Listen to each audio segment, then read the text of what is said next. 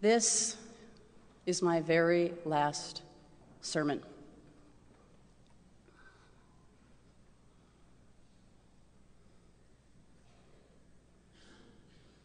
It could be.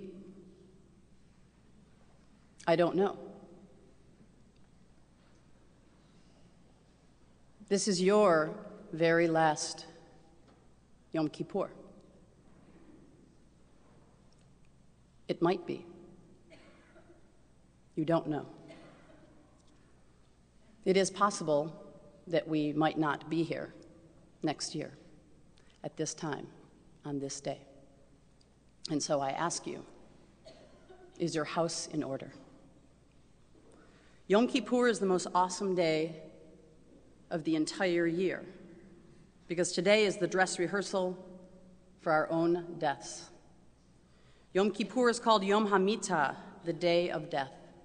We are emptied without our creature comforts to remind us of being alive.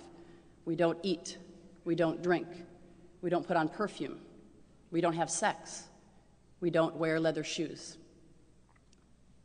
We even wear white traditionally a kittel, a shroud, which says, This is what I will wear when I die. So, what about death? Most of us deal with death either in fear or in denial. Even when the great Rav Nachman was dying, the Talmud teaches that he implored Rava to beg the angel of death not to torment him as he died. Rava replied to him, Master, aren't you esteemed enough? You're Rav Nachman.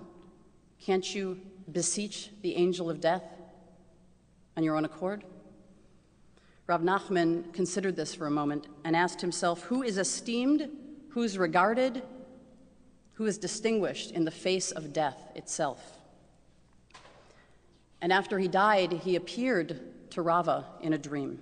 And Rava asked him if it was a painful death, if he was tormented. Rav Nachman said, It was not painful at all, but I did not suffer.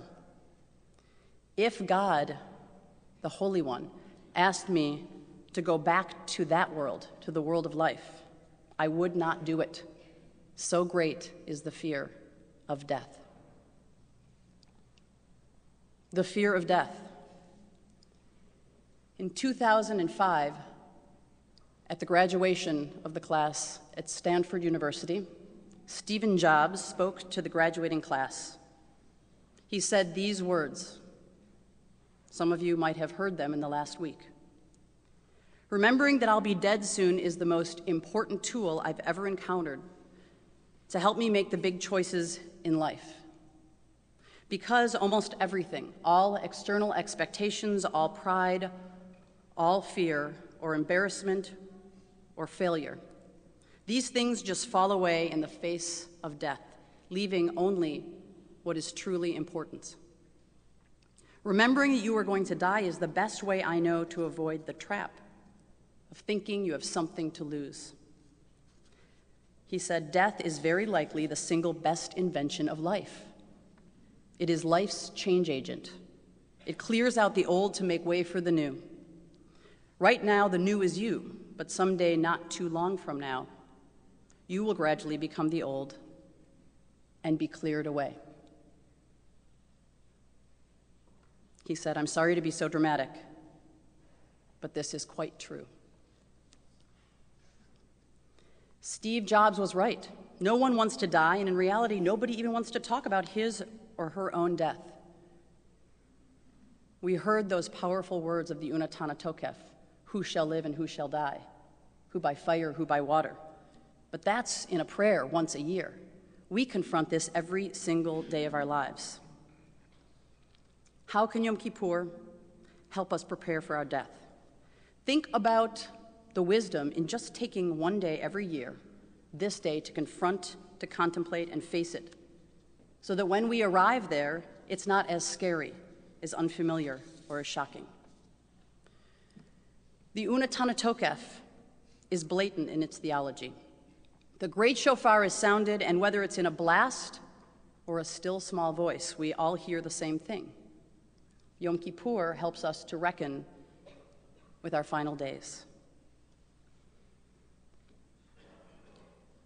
We feel it every day, whether it's in our face as we read the paper, we look at the obituaries, who in old age, or when we see an ambulance at the scene of a car crash, who by accident, watching a documentary about the drought in the Horn of Africa, who by thirst, or waiting for the results of a biopsy or a blood test, who by sickness. The Unetane Tokef teaches us that God writes us in the book of life or not on this day, but that three things can temper or even change this severe decree. And they are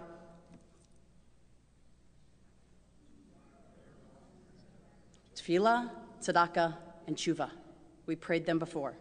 Tshuva is the act of reflection and repentance. Tefillah are the prayers of your heart, and tzedakah is acting in the world to make it a more just place. Doing these three things can transform your death into life everlasting for those who come after you. The Unetane Tokef makes it clear we have no control over when or why or how we will die. That is truly in God's hands. Doing these three things will not change the fact that you are going to die. I don't think the severe decree is actually death, but what lives on of you after you're gone. You have the choice to either be a blessing or a curse when you die. In the Torah portion for today, which we will read, God says, I set before you life and death, blessing and curse. Therefore, choose life that you may live, you and all of your descendants. Choosing how we live now, in this moment, will definitely affect those who come after us. Abraham Joshua Heschel taught if life is a pilgrimage, death is an arrival, a celebration. The last word should neither be craving nor bitterness, but peace and gratitude. We have been given so much. Whatever we give away is so much less than what we receive. He teaches perhaps this is the meaning of dying to give one's whole self away. For the pious person, it then becomes a privilege to die. Jewish traditions around death and burial and mourning are very, very wise. If you have the opportunity to partake in them, to engage in them, and to let them be your guide, going through the inevitability of a loss is a much, much different experience. As your rabbi, I have buried many people. I have stood with you to bury your parents, your spouses, your siblings, and even your children.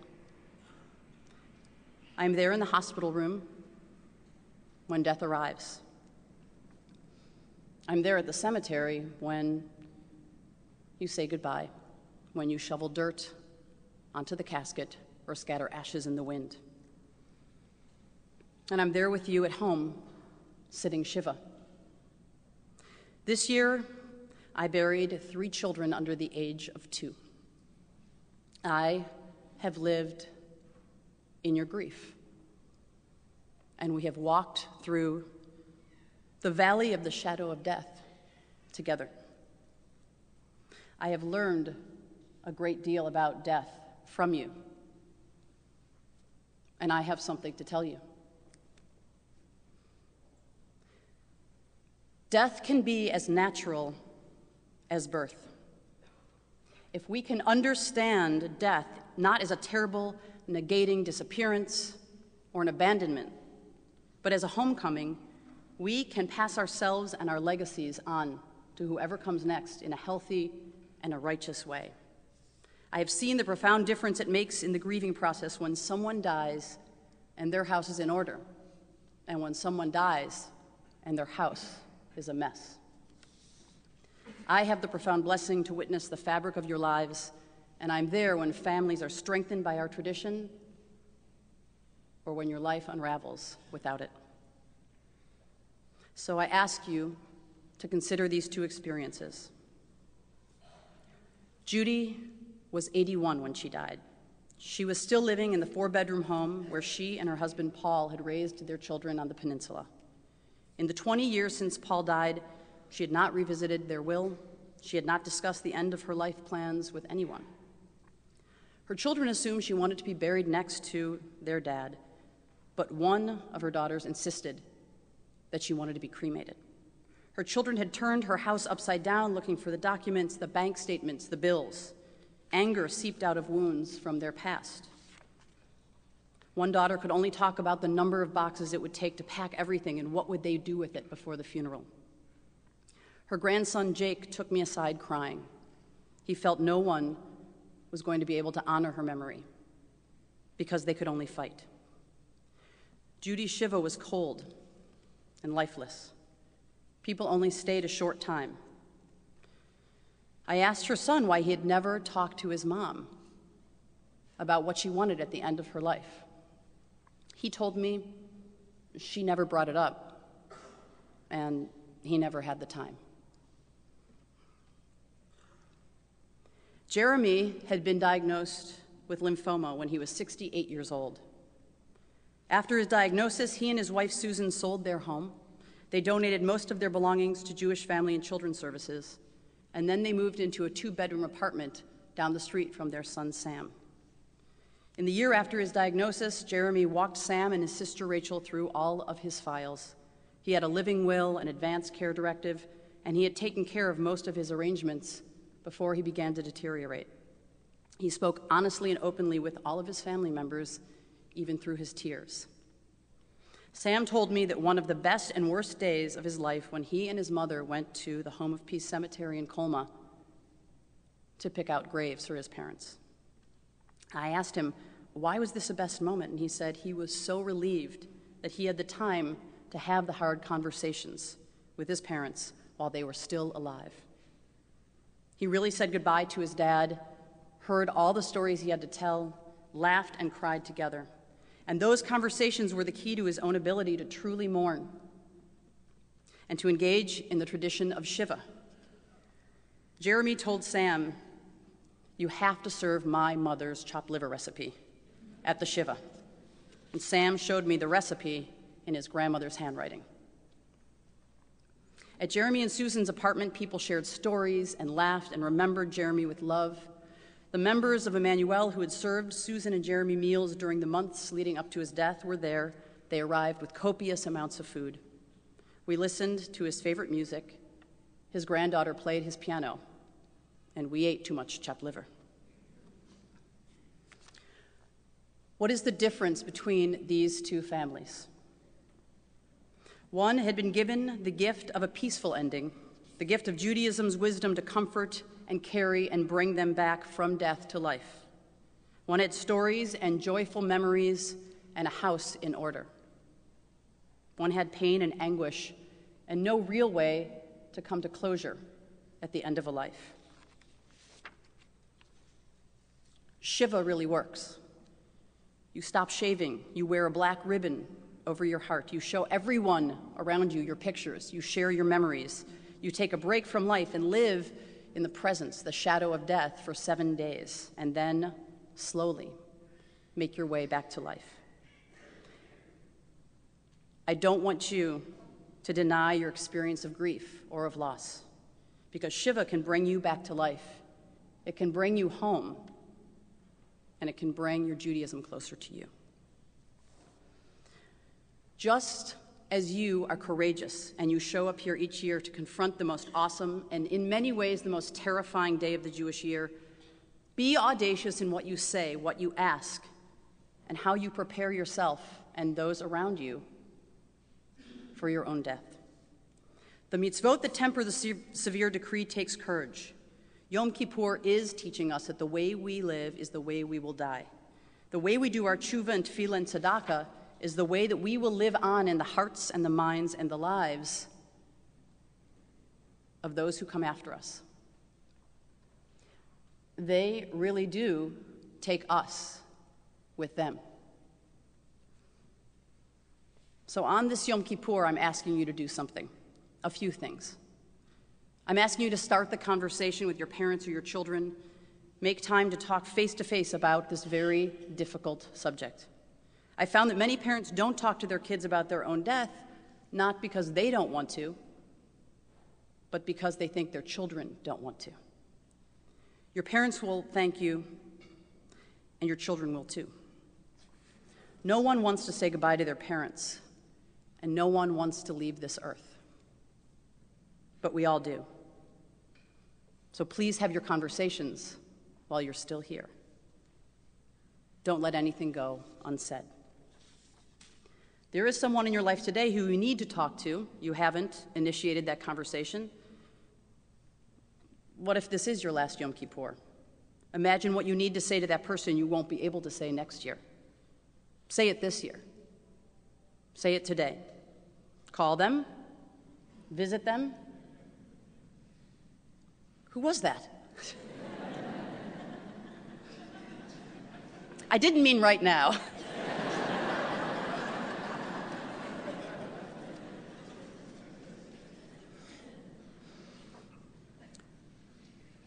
Do your tshuva as Rabbi Eliezer taught. Have that conversation the day before you die. Next, let go and get rid of your stuff. You know the stuff. I don't mean metaphorically that stuff. I mean the stuff that's your clothes, your jewelry, your boxes, your garage, the things that we have that, that crowd us physically. Go through those things and let go of them. I am sure our children and our environment will thank us later. Write a living will, a power of attorney, an advance care directive. Write an ethical will, and choose to become an organ donor this year if you haven't yet. Be clear with what you want to have happen to you. Most people that I know who are under 50 and have all of this in order, have the paperwork, have had their conversations, have already gone through some sort of health crisis themselves, a heart attack, a cancer diagnosis, or they suffered a loss earlier in their lives that made these decisions seem so much more imminent. Finally, I want you to think about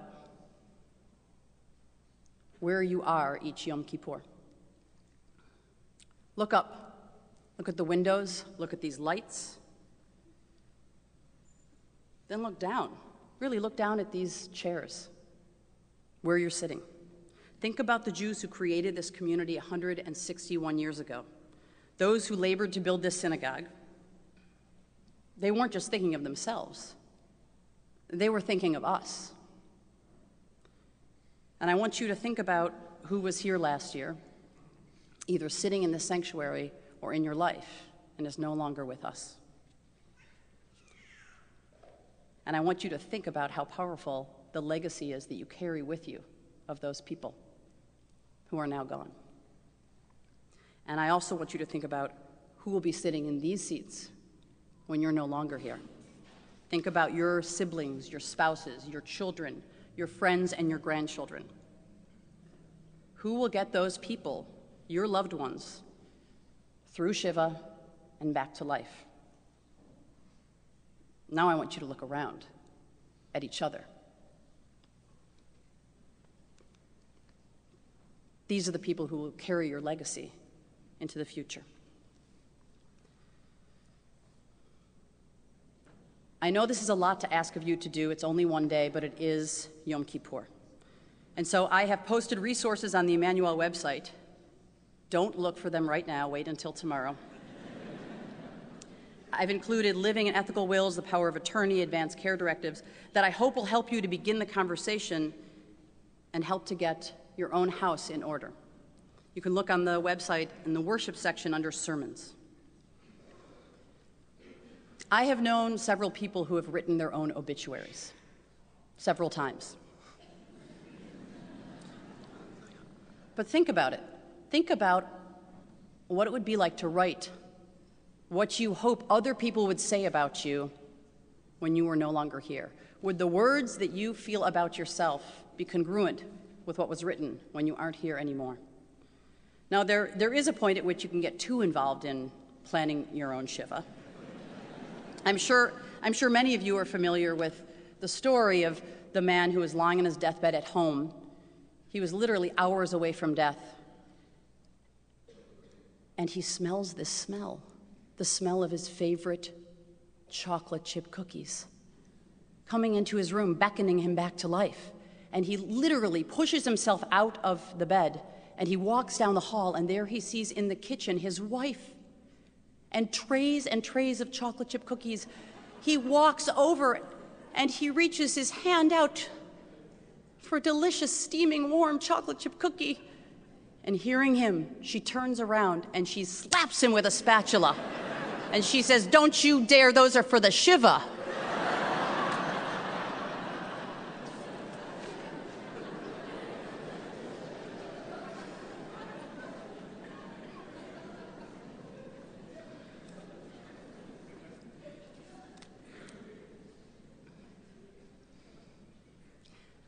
I would like to end with a short story from a book called Have a Little Faith by Mitch Albom. A man seeks employment on a farm. He hands his letter of recommendation to his new employer. It says simply, he sleeps in a storm. But the owner is desperate for help, so he hires the man. Several weeks pass, and suddenly, in the middle of the night, a powerful storm rips through the valley. Awakened by the swirling rain and howling wind, the owner leaps from his bed. He calls for his new hired hand, but the man is sleeping soundly. He dashes off to the barn and he sees to his amazement the animals are secure, they're safe, and they have plenty to eat. He runs out to the field, and to his amazement, the bales of wheat have been bound and they are all wrapped in tarps. So he races to the silo. The doors are latched. All of his grain is dry. And then he understands. He sleeps in a storm. My friends, if we tend to the things that are important in life, if we are right with those we love, and we behave in line with our beliefs. Our lives will not be cursed with the aching throb of unfulfilled business. Our words will always be sincere. Our embraces will be tight. We will never wallow in the agony of I could have, I should have. We can sleep in a storm, and when it's time, our goodbyes will be complete.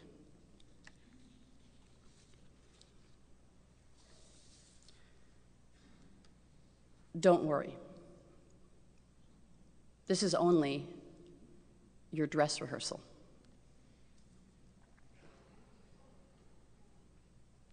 Or this is your last Yom Kippur. Get your house in order. You aren't taking anything with you, but they are taking you with them. Amen.